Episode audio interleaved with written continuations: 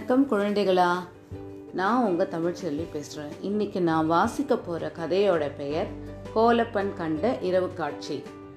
கதைக்குள்ளே போகிறதுக்கு முன்னாடி கதையை பற்றி சின்னதாக ஒரு சுருக்கம் உங்களுக்கு கொடுத்துட்றேன் கோலப்பன் அப்படின்ற ஒரு சிறுவன் வந்து கோடைக்கால விடுமுறைக்காக அவங்க தாத்தா இருக்கிற ஊருக்கு வரான். தாத்தா வந்து ஒரு கோளரங்கத்தில் வாட்ச்மேனாக வந்து வேலை செய்கிறாரு அங்கே வந்து இவன் போய் இருக்கிறான். என்னென்ன பண்ணுறான் அவனுக்கு என்னென்ன அனுபவங்கள் ஏற்படுது? அதை பற்றிய வந்து கதை தான் இது. கதைக்குள்ளே போகலாமா? கோடைக்கால விடுமுறை துவங்கிவிட்டது. கோலப்பன் தன் தாத்தாவுடன் தங்குவதற்காக வந்துவிட்டான். தாத்தா கோலரங்கம் ஒன்றின் வாட்ச்மேனாக பணிபுரிகின்றார். இரவில் மட்டும்தான் வேலை. அவருக்கு துணையாக இருப்பதென்றால் கோலப்பனுக்கு மிகவும் பிடிக்கும்.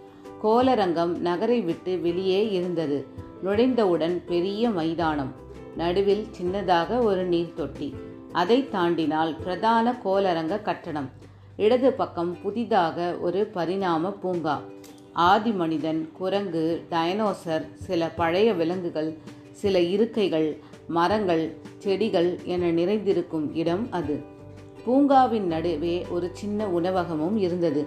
பகலில் இந்த பூங்காவில் அமர்ந்து போவோர் வருவோரை பார்த்து கொண்டிருப்பான் கோலப்பன். பெரும் பொழுதுபோக்காக இருக்கும். கோளரங்கத்தின் உள்ளே த்ரீ காட்சி இருக்கின்றது. அது அவனுக்கு பார்த்து பார்த்து சலித்துவிட்டது. கண்ணாடி தரும் மாமாவிற்கு உதவியும் புரிவான். இரவு கோளரங்கம் காலியாகிவிடும். தாத்தாவும் அவனும் மட்டும் வாசலில் ஒரு அறையில் இருப்பார்கள். இரவில் வினோதமான சத்தங்கள் எழுவதாக தாத்தாவிடம் கோலப்பன் சொல்லிக் கொண்டு இருந்தான். ஒரு நாள் இரவு டார்ச் லைட் எடுத்துக்கொண்டு உள்ளே சென்றான்.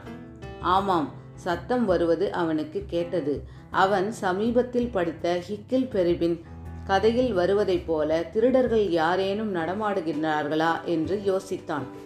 டார்ச் லைட்டை அணைத்து விட்டான். மெல்ல மெல்ல அவன் நடக்கும் சத்தம் கூட கேட்காதபடி நடந்து பூங்காவினை அடைந்தான். அங்கே அவனுக்கு அதிர்ச்சி காத்திருந்தது.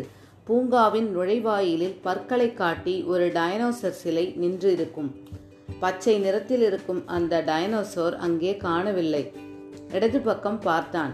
அங்கே இருக்க வேண்டிய கற்கால மனிதர் சிலை அங்கே காணவில்லை.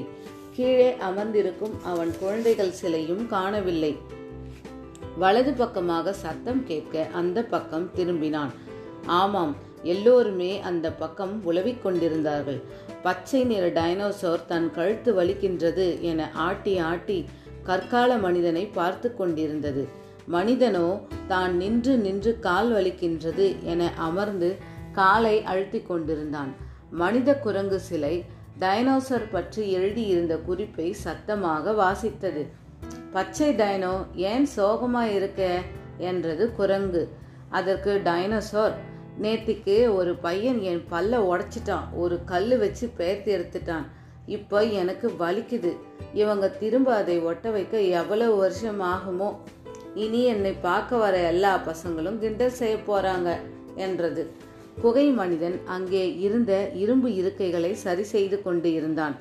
நாளைக்கு பசங்க வந்தா விழுந்துட்டுற அளவுக்கு வளைஞ்சு போச்சு. அதான் சரி செய்கிறேன் என்று சொல்லி கொண்டு இருந்தான். கோலப்பனுக்கு தான் காண்பது கனவா அல்லது நினைவா என்று தெரியவில்லை. நைட் அட் மியூசியம்னு ஒரு படம் பார்த்துவிட்டு தன் நண்பன் அந்த கதையை சொன்னது கோலப்பனுக்கு நினைவு வந்தது. அருங்காட்சியகத்தில் எல்லா பொருட்களுக்கும் உயிர் வந்துவிடும். அதே போலவே இருக்கின்றது என நினைத்தான். மூச்சு சத்தம் கூட வராத அளவிற்கு நின்று பார்த்து கொண்டு இருந்தான். விடியலுக்கு நேரமாச்சு பாரு என்று டைனோசர் கேட்க உணவகத்தில் உள்ளே இருந்த கடிகாரத்தை பார்த்து இன்னும் அரை மணி நேரம்தான் இருக்கு. வாங்க நம்ம இடத்துக்கு போவோம் என்று கிளம்பியது குரங்கு. எல்லோரும் சென்ற பிறகு கோலப்பன் வாசல் அறைக்கு திரும்பினான். தாத்தா அவனை கடிந்து கொண்டார். அதன் பின்னர் விழித்திருந்த அசதியில் கோலப்பன் உறங்கிவிட்டான். காலை எழுந்து குளித்துவிட்டு கோளரங்கத்தின் பிரதான கட்டடத்தை நோக்கி ஓடிக்கொண்டிருந்தான். உணவக நிர்வாகி உமா அக்கா கோளரங்கத்தின் இயக்குனர் லெனின் சாரிடம் புலம்பிக் கொண்டிருந்தார். சார் யாரையாச்சும் ராத்திரி வேலைக்கு வச்சிருக்கீங்களா என்ன? தினமும் காலையில் வந்து பார்த்தா பூங்கா முழுக்க சுத்தமாக இருக்கு என்று கூறிக்கொண்டு இருந்தார் கோலப்பனுக்கு விடியற் காலையில் நடந்தது நினைவிற்கு வந்தது. எல்லா சிலைகளும் தங்கள் இடங்களுக்கு செல்லத் துவங்கின.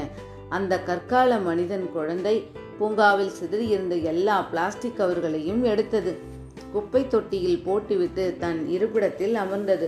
பூங்காவில் இருந்த எல்லா சிலைகளும் உடனே கைத்தட்டின குழந்தை சிலை மகிழ்வாக அமர்ந்தது. கோலப்பனும் சிரித்துக்கொண்டே த்ரீ டி தேட்டரை நோக்கி ஓடினான். என்ன குழந்தைங்களா கதை உங்களுக்கு ரொம்ப பிடிச்சிருக்கா? கதை வந்து இத்தோட முடிஞ்சிடுச்சு.